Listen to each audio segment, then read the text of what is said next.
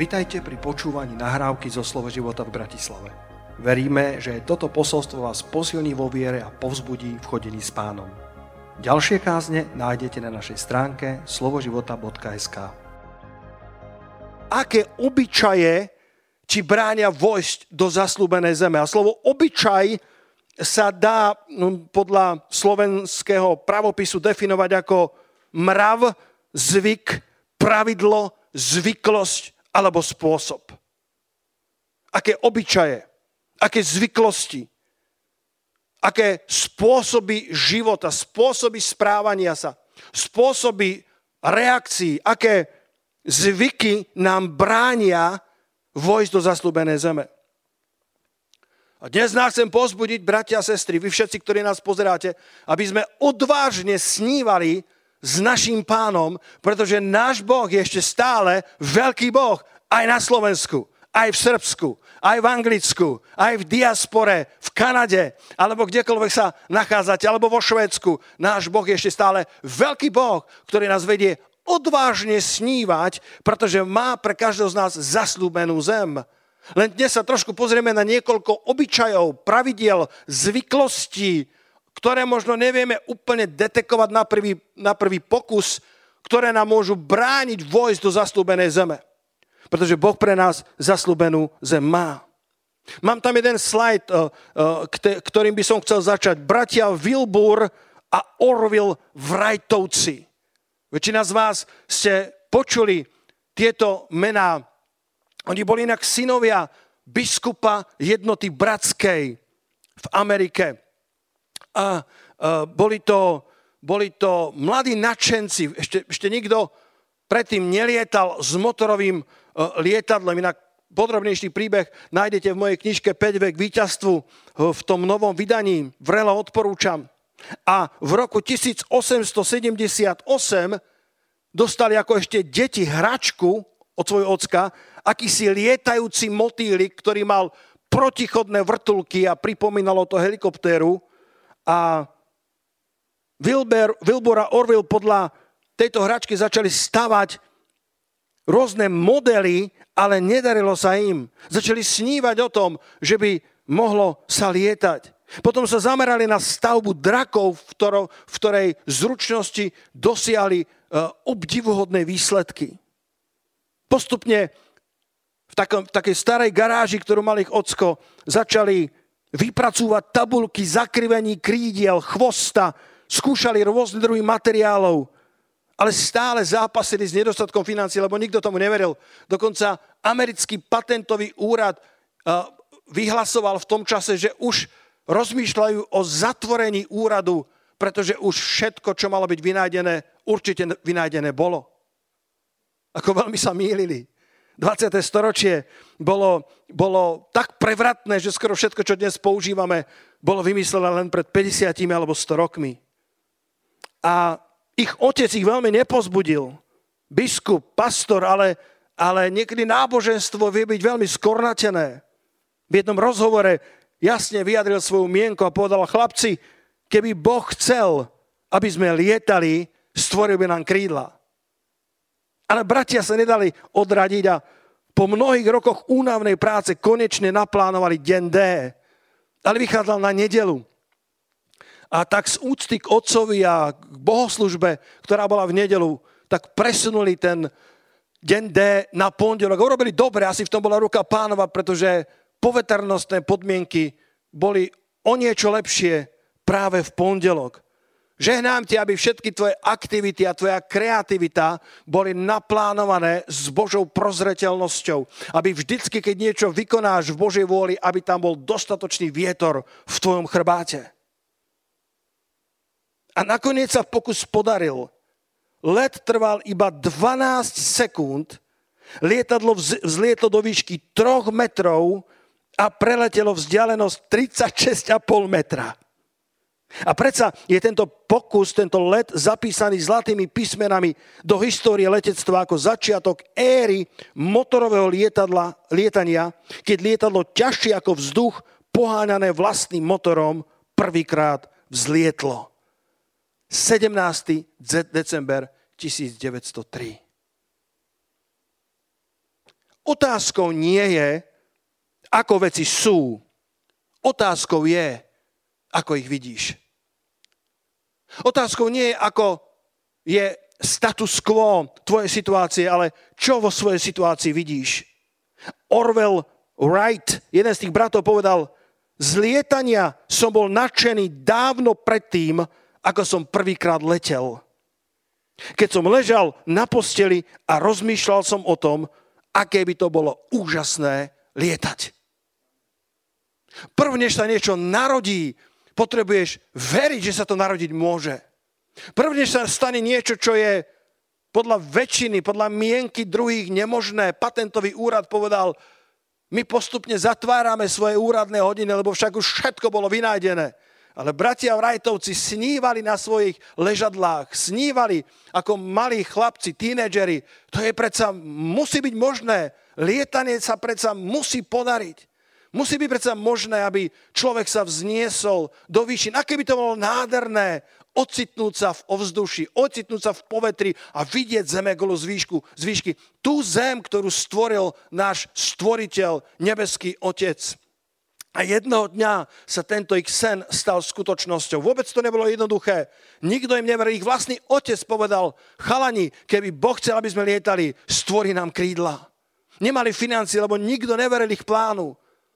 A robili množstvo výpočtov, zakrivení krídel, rôznych materiálov a išli od zlyhania k zlyhaniu. Až nakoniec 17. decembra 1903 zmenili tvár celej zeme svojou odvahou. Otázkou nie je, ako veci sú, ale ako ich vidíš. Ak máme nájsť Božiu vôľu pre naše životy, to prvé, čo potrebujeme, je obnoviť, premeniť naše zmýšľanie. Raz som kázal kázeň, ktorú som nazval ovplyvnená alebo obnovená mysel. Príliš veľa kresťanov má len ovplyvnenú mysel. Počuli príliš veľa kázní, príliš veľa posolstiev, ktoré neboli dostatočne zakorenené, s ktorými nepracovali dostatočne vo svojom vnútri, vo svojom rozjímaní, aby sa tie posolstvá stali mannou pre ich ducha, aby ich premenili v ich zmýšľaní. Rímanom 12.2 Nemôžeme obísť tento verš pri tejto téme. Rímanom 12.2, ja som si to dal z ekumenického prekladu, aby som to počul možno inak, ako som zvyknutý. Keďže čítam vám z Roháčkovho a nepripodobujte sa, sa tomuto svetu. Vidíš, máme tendenciu, máme možnosť si vybrať, buď sa pripodobníme obyčajom, trendom, názorom tohto sveta, alebo sa môžeme premieňať, roháček tam dáva, premeňte sa, alebo premieňajte sa. Ako ten nedokonavý vid, ako niečo, čo je kontinuálne. Nie je to len na jeden krát pri znovu zrodení, ale mente sa kontinuálne obnovením zmýšľania, aby ste vedeli rozoznať, čo je vôľa Božia, čo je dobré, čo mu je príjemné a čo je dokonalé. Halelujá. Potrebujeme sa premieňať obnovením svojho zmýšľania. Tak sa môžeme premeniť, tak môžeme objaviť tie, tie možnosti lietania, tak môžeme objaviť to, čo možno ostatní nevidia. Všetci vidia to isté. Všetci vidia, že sa nedá. A ty sa na to môžeš pozrieť Božími očami a zistiť, že sa to dá. Ak si človekom, ktorý má obnovené zmýšľanie. Je toľko obyčají, je toľko spôsobov premýšľania, ktoré sme zdedili po našich otcoch, ktoré sme zdedili po našich mamách, ktoré sme zdedili po našich e, vzorcoch správania, ktoré sme sa naučili v našich rodinách. A nie všetky sú zlé, ja to nehovorím, ale mnoho z tých vzorcov správania sú len klietkami, ktoré nám bránia roztiahnuť krídla, ktoré Boh pre nás má, aby sme sa vznášali na perutiach ako orly a neustávali, lebo sme posilňovaní od hospodina, aby sme bežali a nezomdlievali, pretože náš Boh nikdy neustáva a nikdy nezomdlieva. Je toľko návykov, o ktorých si ani, ani netušíme, že sú návykmi, ktoré nám bránia ísť v živote ďalej, pretože sme nič iné nepoznali. Myslíme si, že takto prosto je, lebo však takto robili moji rodičia, takto robili moji starí rodičia. To je jediné, čo si viem predstaviť. Keď sme vycestovali po páde komunizmu do západného sveta, tak nás fascinovalo skoro všetko, lebo sme si povedali, aj toto je možné, aj toto sa dá. Keď sme prvýkrát niekde vycestovali do Švédska a, a prišli sme e, na dianičné toalety a chceli sme si umyť ruky, tak sme tam nevideli kohútik a nám nedávalo zmysel, že môžeš tam dať ruky pod ten e, vodovodný kohútik a e, ten laser spustí vodu toľko vecí, ktoré, ktoré sme mysleli, že sú nemožné a keď sme prešli za hranice tohto komunistického režimu, zistili sme, že sa dá žiť úplne inak. Raz učila mama svoju dceru piecť koláč, na ktorý mali rodinný recept a bol obľúbený v celej rodine a dcera nadšená sa to učila. Týždeň za týždňom darilo sa jej a, a jedného dňa znova robili ten istý koláč s mamou a všimla si, že tá mama robí zvláštnu vec a, a predtým, ako ho dala do trúby, tak e, z toho cesta, to bol taký bochníkový, tak vždy odrezala jeden konček aj druhý konček. A dcera sa pýta, mami, všetko rozumiem, ale prečo robíš toto, že odrezávaš tie končeky? Ona, to sa tak musí, to je, to je taký recept. A tak dcera, samozrejme s rešpektom, takže dali ho takto do PC a to sa opakovalo pár mesiacov a raz sa dcera pýta, mama, ale to, to, aký to má zmysel? A ona, čo sa pýtaš, tak sa to proste robí, tak ma to naučila moja mama. A tak si povedali, poďme sa opýtať mami. A tak sa išli opýtať mami a, a mama celá v pomikovari, však ja neviem, však tak sa to robí, nie? Že predtým, ako koláč tam dáš, tak musíš odrezať tie končeky. Ale mama, prečo je to tak? Ja neviem, tak sa to robilo vždycky u nás. A ešte mali babičku 90-ročnú, tak celá, celá tá trojgenerácia išla za tou babička hovorí, babi, babi, toto je recept od teba, prečo v tom recepte odrezávame tie konce toho koláča? A babička, joj, dievčatá, lebo keď som robievala, tak som mala malú trúbu.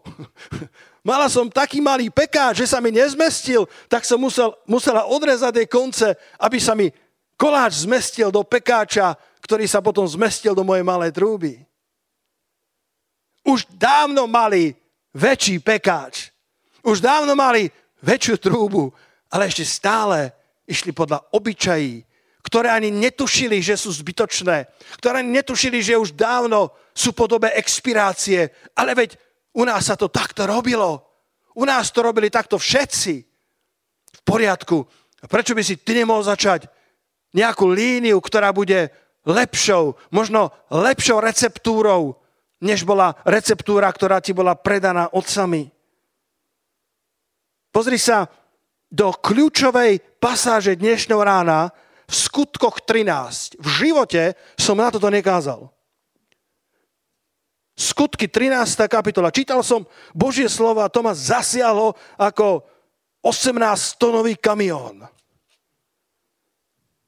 Skutky 13. kapitola. Pavol tu káže zástupom a vo svojom posolstve od verša 16 urobil takú, takú kondenzovanú verziu toho veľkolepého príbehu izraelského národa a jeho vyslobodenia z otroctva v Egypte. Vtedy vstal Pavel, pokynul rukou, verš 16, a povedal mužovia Izraelite, vy, ktorí sa bojíte Boha, počujte. Boh tohto izraelského ľudu si vyvolil našich otcov a povýšil ľud, ktorý, keď pohostinil v cudzine v egyptskej zemi a výsostným ramenom ich vyviedol z nej. Prvá myšlienka, ktorú ti chcem priniesť dnes ráno, že Boh má silné rameno. Boh má výsostnú ruku a vie ťa vyviesť z tvojho otroctva, z cudzej zeme a vie ťa povýšiť, vie ťa vyzdvihnúť svojho, z tvojho nižšieho stavu. Tak ako Izrael bol národ podrobený pod otroctvom v egyptskej zemi, v cudzine, ale Boh s výsostným ramenom ich vyviedol z nej. Boh dokáže vyviezať teba z tvojich otroctiev.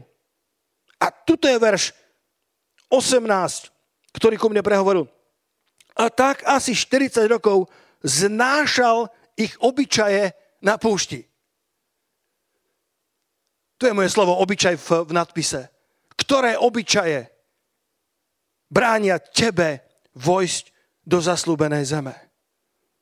Boh vie povýšiť svoj ľud a vyviezť ich z otroctva. Boh má silné rameno a zaslúbenú zem pre každého z nás, ale ich obyčaje im bránili vstúpiť do zaslúbenej zeme. Tak asi 40 rokov znášal ich obyčaje na púšti. Kto vie, čo všetko pán znáša v našich životoch? Zamávajte mi, ak mi rozumiete. Čo všetko pán znáša pri našom putovaní. Pán je veľmi milostivý a veľmi dobrotivý. Boh znášal ich obyčaje a predsa ich obyčaje im bránili vojsť. Tá cesta, ktorá mala trvať 11 dní, sa predlžila na drhých 40 rokov putovania po púšti. Točili sa v kruhoch, boli zaciklení tak ako mnohí z vás. Ako to je napísané v Deuteronomiu 1, 6, ak sa nemýlim. 5. Možišova, 1. kapitola, 6. Dosť ste sa už nabývali na tomto vrchu. Je čas, aby ste sa posunuli ďalej. Je čas, aby ste vyšli z tej vašej zaciklenosti, z vašich obyčajov, z vašich zvyklostí a pravidel, ktoré možno nemusia byť a priori zlé, ale, ale sú ďaleko menej, než Boh pre vás plánoval. Ďaleko, nie sú to obyčaje, ktoré by boli e, na vás oblečené od hospodina, ale obyčaje, ktoré vám možno bránia telesnosti, ktoré vám bránia vojsť do zaslúbenej zeme. Pre, no, pre mnohých z nás je najvyšší čas posunúť sa ďalej. Keby ste tu boli, tak to môžete povedať niekomu, ale niektorí ste, e, niektoré rodiny sú tu vedľa seba, niektorí ste aj tam e, v rodinách. Tak povedz to susedovi, ak ho máš. Povedz, je čas, aby si sa posunul ďalej. Halelúja. Je čas, aby sme sa posunuli ďalej. Ako sme to dostali, takéto prorocké slovo teraz mi pripadá, že stojíme pred tými veľkými dverami, ktoré sa nám otvárajú. Také sme pred pár dňami dostali, že stojíme s manželkou pred otvorenými veľkými dverami. Takže je čas, aby sme sa, Katka, posunuli ďalej. To som neplánoval, ale vidíš, Boh vie, čo robí. Boh nás chce posunúť ďalej. A neviem, čoho sa to týka v tvojom živote. Možno premýšľaš príliš v malom o samom sebe. Možno je pre teba maximum to, čo si videl vo svojej vlastnej rodine ale Boh ťa chce posunúť ale Nie si unavený z tých istých porážok. Nie si už unavený z tých neustálých hádok. Nechcel by si konečne zanechať detské veci, striasť zo seba prach púšte. Kto na to povie amen? Kto mi rozumie? Striasť zo seba prach púšte. Ten piesok. Niekto zavtipkoval, že slovo sandwich vzniklo zo sand že, že, že boli tak unavení na tej púšti, že ten, že ten prach púšte sa im dostal do uší, do sendvičov, do vzťahov, že ten, že ten piesok sa im dostal do pusy, dostal sa im do očí. Plúdili 40 rokov krajinou, ktorá bola veľmi nehostinná a pritom Boh mal pre nich 11-dňovú journey, 11-dňovú cestu a oni sa zacyklovali a bývali na tom istom kopci. Dosť bolo, hovorí hospodin, je čas, aby ste sa posunuli ďalej. Boh sa napriek tomu, že znášal ich obyčaje, o nich staral. To je dobrá správa. Nielen, že Boh znáša naše obyčaje a niekedy je unavený z našich hádok, z našich telesností a, a, a, a nemôžeme vojsť do zastúbené zeme nie preto, že by sme neboli dosť milovaní. Nie preto, že by Boh nemal dosť silnú ruku, aby nás do nej voviedol. Ale preto, že máme obyčaje, zvyklosti, spôsoby, ako reagujeme.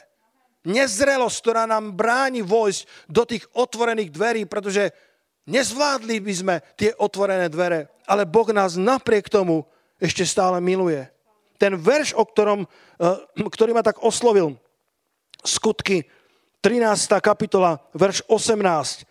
A tak asi 40 rokov znášali obyčaj na púšti. Existujú preklady, ktoré používajú aj staršie manuskripty.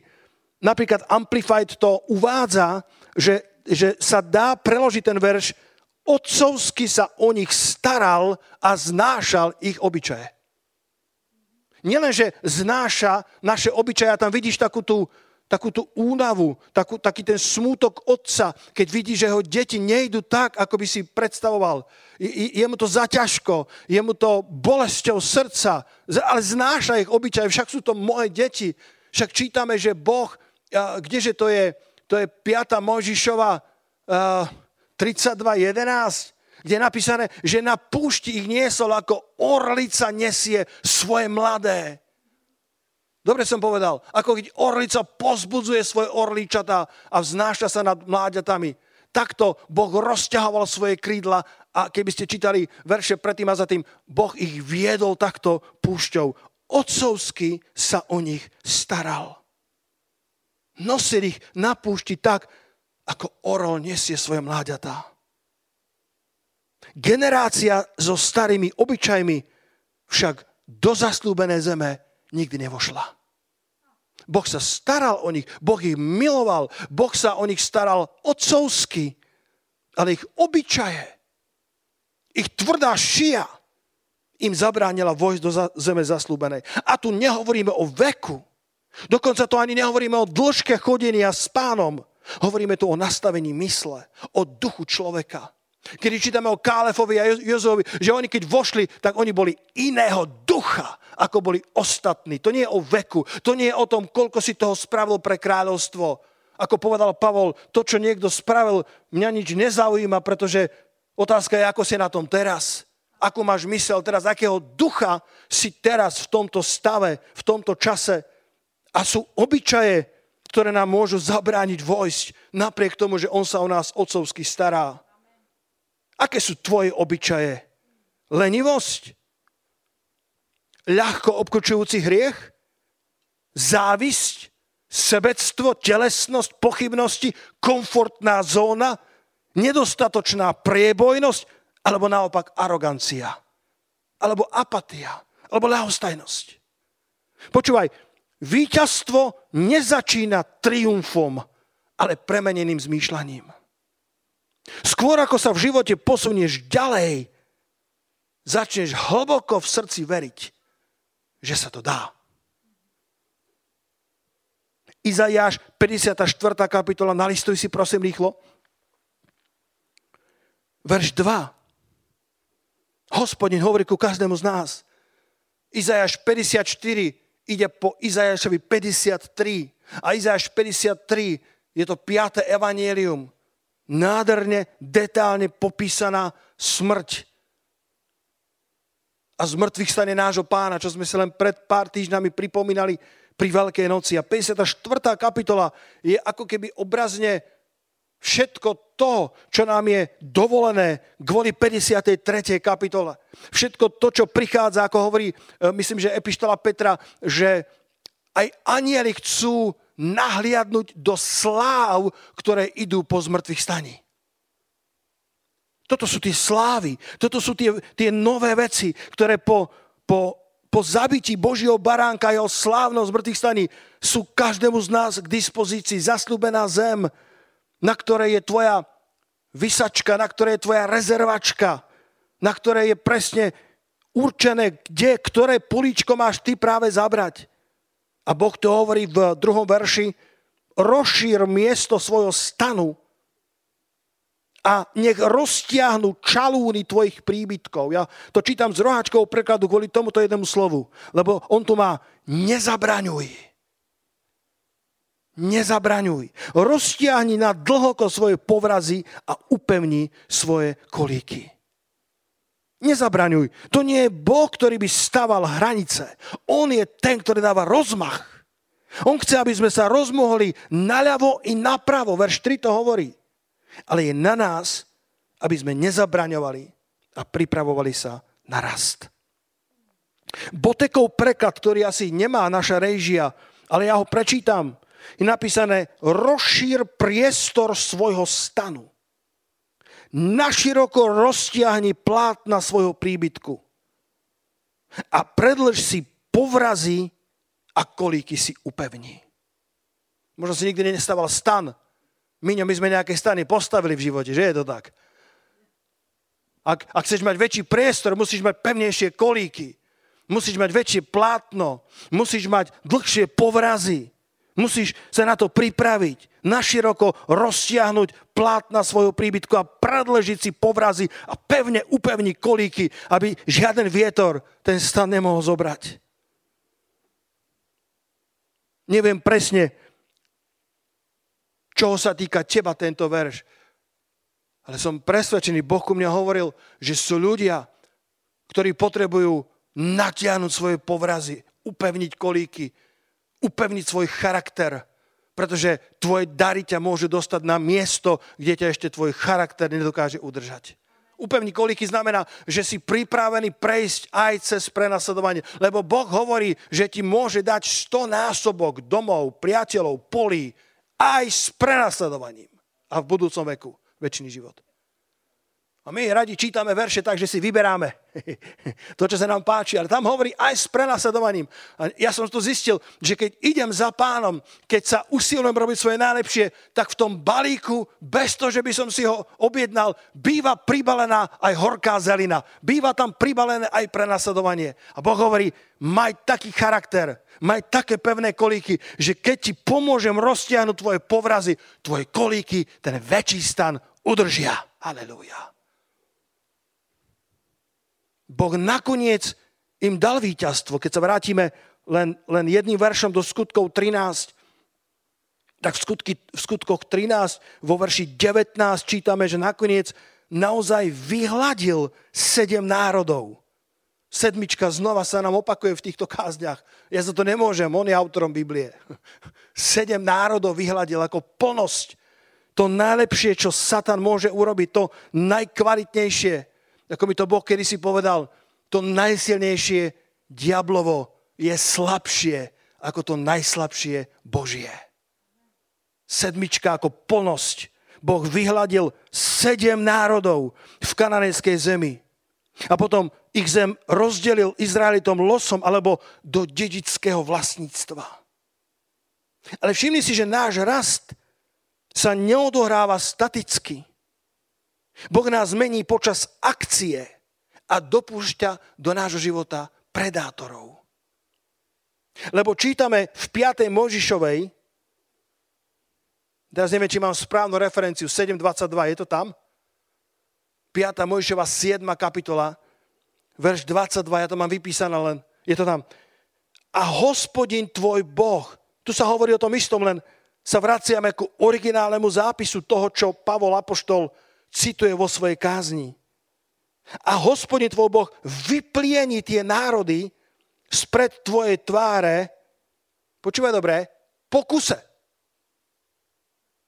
Po kuse. Kúsok po kúsku. Ako zvykol hovoriť Karel Gustav Severin, že či sa dá zjesť slon. A potom sme boli všetci ticho a povedal, dá sa. Kúsok po kúsku. A Boh hovorí, že vyplieni národy spred našej tváre pokuse. Iné preklady hovoria rad radom, pomaly ich vyženie, alebo postupne ich vyženie. Nebudeš ich môcť vyhľadiť narýchle, aby sa nerozmnožila na teba polná zver. Avšak hospodin tvoj Boh ich, ich vydá pred tvojou tvárou a bude ich desiť veľkým desením, dokiaľ nebudú vyhľadení. Že nediv sa, ak prichádzajú na teba skúšky, ak prichádzajú na teba zápasy, pretože Boh ťa vyslobodzuje kúsok po kúsku, rad radom. Postupne, pomaly, nie narýchlo, nie na úkor tvojej zrelosti, ale Boh ti dáva víťazstva tak, aby si, si zosilnil vo svojej, vo svojej duchovnej konštrukcii. Počul som príbeh o tom, ako kedysi, keď, keď boli na jedálničku známejšie tresky ako dnes losos, a, a boli veľmi vyhľadávanou pochučkou, nemyslím teraz e, ten, ten šalát treskový, ale treska ako ryba, tak v istých e, častiach Ameriky e, chceli dovážať tie tresky, pretože bol obrovský záujem na, na trhu, tak ich dovážali najprv zmrazené v obrovských kontajneroch, loďami ich zvážili z, jednej, z jedného brehu uh, z USA, kde sa, kde sa im veľmi darilo na druhý koniec, ale keď ich rozmrazili, boli čerstvé, ale keď ich rozmrazili, tak zďaleka nemali chuť. Tak si povedali, tu je niečo nedobré. tak zmenili stratégiu a dali ich do obrovských kontajnerov s vodou, aby na ceste domov plávali. A keď ich doviezli, tak tam to dali na pekáč a predstav si, treska bola znova nechutná. Stratila tú chuť, ktorú má vo svojej čerstvosti. Sú niektorí ľudia, ktorí by mali byť čerství, ale keď ochutnáš, nie sú. A tak rozmýšľali, ako je to možné, že ani toto nepomáha tej čerstvosti tresky. A potom prišli e, s nápadom, že do tých kontajnerov s vodou dajú prírodzených predátorov, neviem, či sumcov alebo niečo také, čo požiera tie tresky. Ja neviem, či tam dali nejakú sklenenú tabulu, lebo ak by to tam nechali, tak kým prídu na druhý breh, tak nič nezostane. Ale dali tam, dali tam nejakú prekážku a tie tresky museli celú tú cestu sa brániť pred tým predátorom a, a boli v prirodzenej akcii, boli v prirodzenom pohybe a keď došli na miesto určenia a dali ich na pekáč, boli eňo, ňuňo. Čerstvé, pretože boli vystavené predátorom. Boli vystavené útokom nepriateľa a to im pomáhalo, aby získavali zrelosť, chuť a čerstvosť. Kúsok po kúsku rad radom. Žehná vám, priatelia, keď ti Boh dá malé víťazstvo. Raduj sa z malého víťazstva. Užívaj si malé víťazstvo, lebo to malé víťazstvo povedie k ďalšiemu víťazstvu. Tak to pán robí. Aby sme získavali zrelosť, rad radom, krok za krokom, postupne, aby sme sa, aby sme sa zbavovali nepriateľov a mohli sa zbavovať svojich obyčajov, ktoré nám bránia vojsť do zeme zasľúbenej. Raduj sa z malých víťazstiev. Ja, ja rád pozerám dobré futbalové zápasy a už aj moja manželka sa stáva pomalinky spolu partnerom, keď tu a tam sa pozrie spolu so mnou a už vie, ako offside funguje, už vie, kto je Barcelona, už vie, čo je Liga majstrov. A niekedy keď dá, dáme gól, alebo náš slovenský tým dá gól, tak ja sa odvážim zakričať gól! A Katka hovorí, ticho, ticho, však aj susedia počujú. A potom povie, že prečo sa takto raduješ, však ešte nevyhrali. A má svoju pravdu. A zároveň sa míli. Pretože má pravdu, ešte sme nevyhrali, ale ja sa radujem z toho prvého víťazstva, z, toho, z tej prvej lastovičky, z toho, z toho malého víťazstva. Prečo by som si neužil ten, ten triumf? Pretože tá, nálada, tá, to vnútorné postavenie, to vnútorné nastavenie tvojho života uprostred tvojich zápasov je kľúčovým faktorom preto, či budeš môcť dávať ďalšie góly, či budeš môcť zvíťaziť aj vo finále pri zapískaní konca zápasu.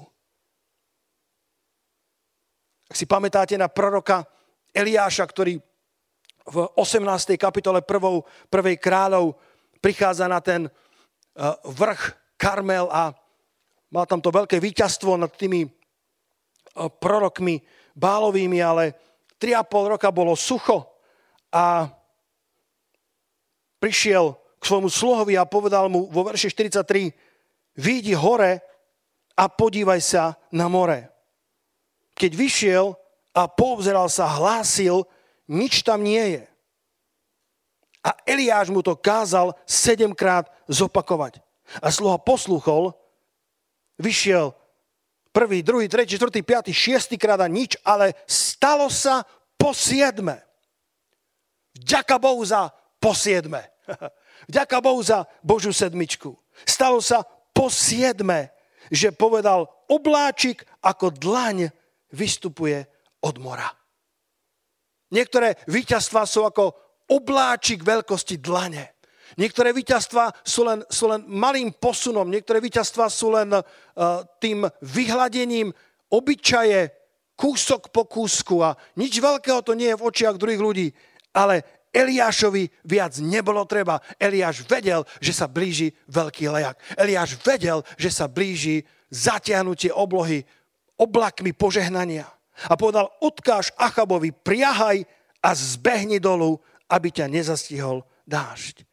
Oslavuj každé víťazstvo. Raduj sa z malých obláčikov, lebo sú predzvesťou veľkého dažďa. Nespochybňuj alebo neznižuj tie malé počiatky. Ne, ne, ako, sa, ako sa to píše? Um, v Zachariášovi. Študenti, pomôžte. Nepohrdaj dňom malých začiatkov. Ha? nepohrdaj dňom malých začiatkov. Raduj sa z víťazstiev. Oslavuj ich. Oslavuj pána za tie víťazstva. Ako Dávid, keď skolil Goliáša, tak čítame, že stial jeho hlavu a zobral mu meč. A meč išiel schovať do svojho stanu a s tou hlavou prišiel k Saulovi. A potom tú hlavu poslal do Jeruzalema, aby celý Izrael oslavoval. Dávid si schoval trofeje. O, haleluja, nech sú trofeje v tvojom živote na Božiu slávu. Nech sú trofeje o tom, že Boh sa o teba stará. Obklop sa tými trofejami. A nie, že by si sám seba iba potešoval, alebo len tak si lial trošku balzamu na svoje vlastné rany. A nech je to na slávu pánovu. Nech žiješ v takej atmosfére Božích zaslúbení, v takej atmosfére malých obláčkov, že povieš, môj Boh sa postará, môj Boh to započal, môj Boh to dokoná. Malý obláčik na 7 krát, nič veľkého, veľký ako dlaň, to je naozaj maličký obláčik, ale Eliáš vedel, on ja počujem hukot veľkého dažďa. Neviem, čo počuješ ty, ale Eliáš bol Boží muž Eliáš počul vo svojich kostiach, že prichádza hukot veľkého dažďa a povedal, povedzte Achabovi, aby zaprial do voza, lebo ho zastine veľký dážď. A aj tak bolo. Halelúja. Veľký dážď od hospodina. Nepohrdaj dňom malých začiatkov, ale raduj sa z toho, čo ti pán dáva. Obklop sa tou atmosférou víťazstva. Jeden z najväčších zborov alebo myslím, že úplne najväčší v bývalom Sovietskom zväze je zbor Slova života v Jerevane, pastor Artur Simonian, ktorý má okolo 8 tisíc členov a on sa obrátil ako bývalý mafián, veľmi bohatý človek a priviedli ho ku Kristovi nejaké babičky, eh, letničné, prebudené ženy, modlitebničky. Myslím, že sa stretávali na cintoríne na začiatku. Takéto, tak, tak, tak boli chudobní a nemali dosť e, miesta, že tam sa stretávali. Ale viete čo? Tam mali nejakú stenu, ktorú vždy dovážali a na tej stene mali pribité trofeje. Na tej stene boli barle, na tej stene mali pribité uh, invalidné vozíky, uh, paličky, ktoré ľudia odhadzovali potom, ako boli uzdravení Božou mocou. Takto vyrastal tento bývalý mafián, že Bohu nič nebude nemožné. Trofeje o víťazstvách Evanília. A ja ti žehnám takéto trofeje do tvojho života, aby si si vedel schovať ten Goliášov meč, aby si si vedel schovať tie trofeje a povedal, ja viem, že môjmu Bohu nič nebude nemožné. Aby sme sa obklopili ako církev pravdou Evanielia rozímali o veľkosti nášho pána.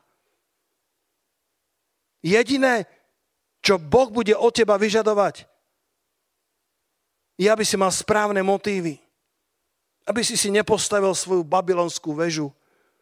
Boh má pre teba tvoju zaslúbenú zem, len dobre skontroluj svoje motívy. Keď prichádza Dávid na boisko, bratia ho obvinili z pýchy. Ale on na to reagoval v 1. Samuelovej 17.29. Či som nebol poslaný? Dávid riekol, čože som teraz urobil? Či mi nebolo rozkázané? Či ma nevyslali? Aké úžasné uistenie, keď vieš, že si poslaný, že si v Božej vôli. Ešte nevieš detaily, ale vieš, že si tam na Boží pokyn. Boh je nádherný v tom, že nás vedie krok za krokom, ale strašný v tom, že nám častokrát neukáže detaily. Mám svetka, ktorý povie amen na to. Boh nás vedie v živote, ale málo kedy nám zjaví detaily príbehu. Abraham ju povedal, Abrahame, vstaň zo svojej zeme, z úru chaldejského a choď do zeme, ktorú ti ukážem. Abraham povedal, dobre pane, daj mi mapu. Ukáž mi miesto a ja pôjdem. A hovorí, choď a ja ti ukážem miesto. A Abraham sa hádal, ukáž mi, pane, miesto, ja ťa budem nasledovať, len mi prosím ťa popíš, kadiaľ sa tam mám dostať, ako to bude vyzerať, s kým sa tam stretnem, aký bude môj nový dom, aká bude nová, moja nová budúcnosť. A Boh hovorí, nie, vstaň, choď a ja ti ukážem. Boh je nádherný v tom, že nás dokáže viesť aj uprostred púšte a otcovsky sa o nás starať. A niekedy je strašný v tom, že nám neukáže detaily príbehu. Dávid netušil, keď ráno vstal, aby poslúchol príkaz svojho otca, lebo otec mu povedal, choď a dones bratom proviant, choď a dones bratom dobré jedlo, už sú tam 40 dní na tom bojsku. Zober tých čerstvých sircov, z tých olomovských sirečkov, zober z toho, čo sme dopestovali a dones svojim bratom. A oni povedali, že má píchu srdca a on povedal, čože som teraz urobil, čím mi nebolo rozkázané. Bratia sestry, Boh nás posiela. Je to skvelé vedieť, že Boh nás posiela do tejto zeme, že sme poslaní, vyslaní od nášho nebeského Otca. Dávid sa dostáva na boisko, ktoré má rozhodnúť o jeho osude. Jeho úloha bola prostá, on ju však vyplnil do bodky. Je jedno, akú máš úlohu, urobiu excelentne. Dávid vstal skoro ráno, dobre zavaril proviant a na boisko prichádza s donáškou čerstvých syrov pre svojich veľkých bratov. Čím zapáchaš ty? Som presvedčený, že Dávid prichádza s tou vôňou syrov Mám tu vetu, ktorú mi Boh dal na srdce. Ak to chcete napísať do četu. Ak voniaš službou, si na ceste ku korune. Dávid prichádza s vôňou syrov, čerstvých syrov je napísané. A nevedel, že je na ceste ku korune. Nevedel, že je na ceste ku korune, že je na ceste ku korunovácii alebo ku povýšeniu. Veľké príbehy nemusia začať dramaticky. Je to malá poslušnosť, ktorá vedie k veľkým víťazstvám.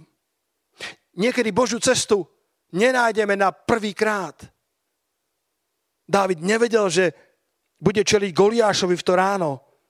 Počúvaj toto. Niekedy urobíš niečo, čo nebude hneď tou vecou. Ale možno ťa práve tá vec privedie k tomu, čo je skutočnou vecou. Možno tvoja malá poslušnosť s tými srdcami ťa dovedie na korunováciu.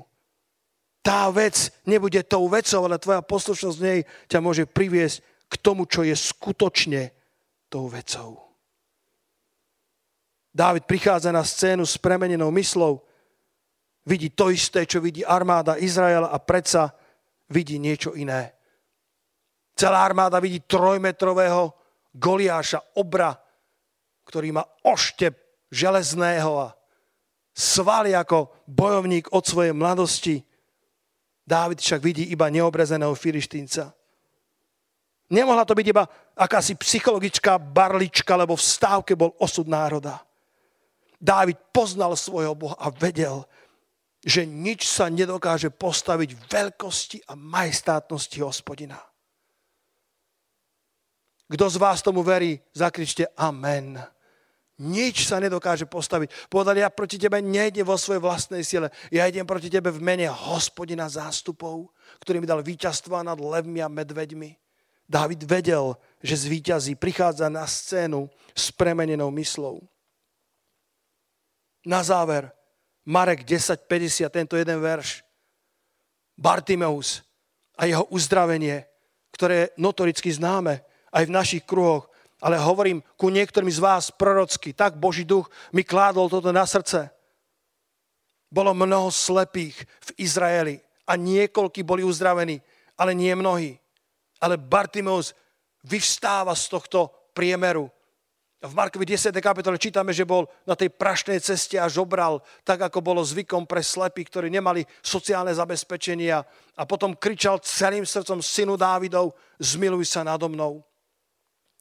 A potom čítame, že pán ho volá k sebe a ten verš 50, malý, krátky verš, ktorý je kľúčový pre tvoj život aj pre toto ráno. Odhodiac svoj plášť, vyskočil a išiel k Ježišovi. Dnes tu hovorím o obyčajoch, ktoré nám bráňa vojsť do zeme zaslúbenej. Bartimus mal slepecký plášť, možno nerozumieš histórii tohto príbehu, toho kontextu, ale ten plášť to nebol iba pláž na zahriatie, bol to žobrácky pláž, bol to pláž, ktorý symbolizoval, ja som slepec, ja som odkázaný na milodary, ja som odkázaný na pomoc druhých. A dobre fungoval, ten pláž mu dával právo sedieť pri chrám, e, chrámovej bráne. Ten pláž ho autorizoval na to, aby, e, aby v úvodzovkách mohol dostávať milodary bez toho, že by ho obvinili z z obťažovania ľudí. Ten plášť mu dával istý životný štandard, aj keď bol veľmi nízky, ale predsa žil. Ten plášť mu dával sociálny status, ten plášť mu zabezpečil sociálne dávky, zabezpečil mu akúsi podporu, ktorú by bez neho nemal. Ale keď ide ku Kristovi, tak čítame, že on odhodiať svoj plášť, vyskočil a išiel ku Kristovi. Dnes ťa nevediem k tomu, aby si len tak niečo zhodil zo seba. Ne, neodiť z práce len preto, že ťa nebaví. Nezutekaj zo vzťahu len preto, že ťa už nenaplňa. Ale vediem ťa k tomu, aby si najprv dobre nazrel do Božej knihy. Bartimus bol stále slepý, ale už vedel to, čo ostatní nevedeli. Bartimus bol stále slepý, ale vedel, že ten muž je syn Dávidov, čo bol mesiánsky titul. To nebol iba historicky, genealogicky, rodokmeňovo syn Dávidov. Keď kričal, synu Dávidov, zmiluj sa nado mnou, Bartimus tým prehlasoval, toto je skutočný mesiáš a len mesiáš dokáže otvárať oči slepým. Rabíni vedeli robiť nejaké zázraky aj predtým, ale častokrát hovorili, že oči slepým otvoriť nedokážu, to dokáže až Mesiáš. A Bartimos dobre vedel. Tento rabín, Kristus je viac ako všetci iní rabíni. Toto je Mesiáš, to je syn Dávidov. A odhodil svoj pláž, lebo vedel niečo, čo nevedeli iní. Dobre nazrel do Božej knihy. Dobre nazrel do Božích zaslúbení. Mal premenenú mysel. Niektorí z vás potrebujete zhodiť nejaké plášte, ktoré vám môžu dávať istú, isté bezpečie, istý status, ale Boh má pre vás lepšie veci. Počúvaj tieto štyri myšlienky. Lúzri dovolia, aby sa to stalo. Výťazí spôsobia, aby sa to stalo. Lúzri stúpajú po kvetoch, aby našli burinu. Výťazi trhajú burinu a užívajú si vôňu kvetov. Lúzri sa stotožnia s problémom, výťazi sa stotožnia s riešením. Lúzri hovoria, môže to byť možné, ale je to príliš náročné. Výťazi hovoria, môže to byť náročné, ale vždy je to možné.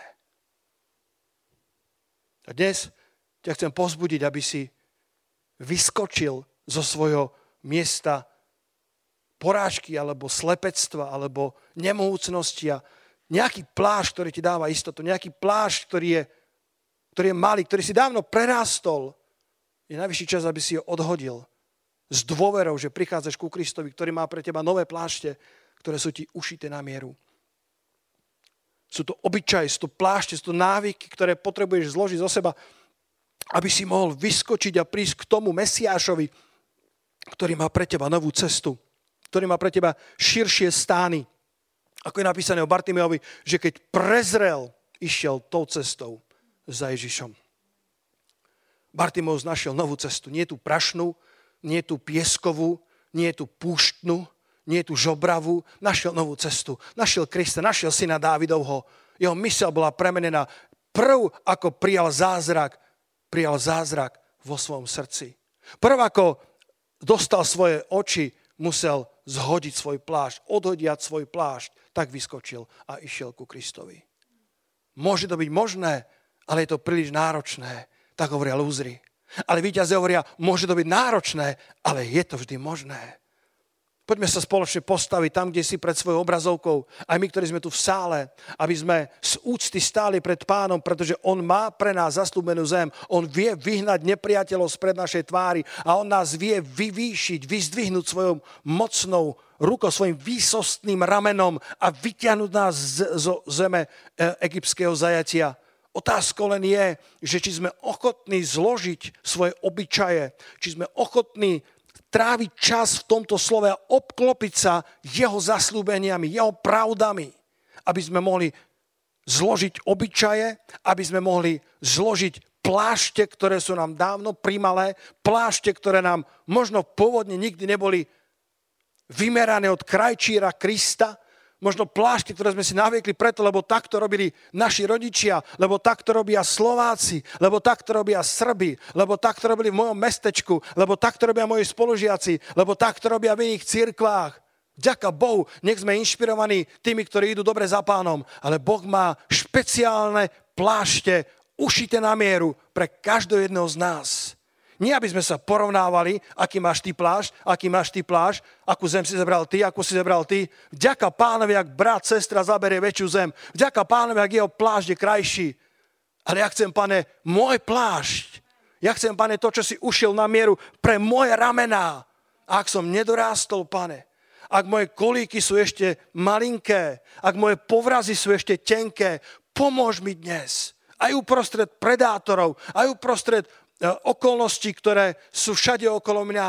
Veľké dvere otvorené a nepriateľov mnoho. Pomôž mi, pane, spevniť moje povrazy, natiahnuť ich a upevniť moje kolíky. Aby keď mi rozšíriš miesto, aby som to ustal, pane. Aby žiaden vietor nemohol odniesť môj stan, len preto, že zrazu je veľký. Je tam väčšia možnosť, že môj stan bude otrasený. Ale ak som dobre pracoval, preto to robí pán kúsok po kúsku. Raz nám dal také prorocké slovo do cirkvi, veľmi sa nám nepáčilo. Ale prišlo cez jedného služebníka, že Boh vám dá rast, ale nie dramatický, ale kúsok po kúsku. A presne to sa stalo. Kúsok po kúsku. Začal, začala táto církev rásť a, a, aj teraz rastie kúsok po kúsku. Chceli by sme viac, ale možno, že nie sme hodní alebo nie sme zrelí na viac, pretože, pretože by sa rozplodila divá zem na zemi, ako hovorí e, v 5. Mojšovej 7. kapitole. Inými slovami, by sme neustáli tú dravosť tých predátorov, ale vďaka Bohu za to, kam nás doviedol a vďaka Bohu za to, čo má ešte pred nami. Našou úlohou je nezabraňovať. Niekedy si myslím, že to Boh bráni. Ale Boh chce rozšíriť náš stan naľavo i napravo. Ale hovorí, nezabraňuj. Ty daj pozor, aby tvoje obyčaje, ktoré si si považoval za sveté, aby neboli prekážkou vstupu do zeme zaslúbenej.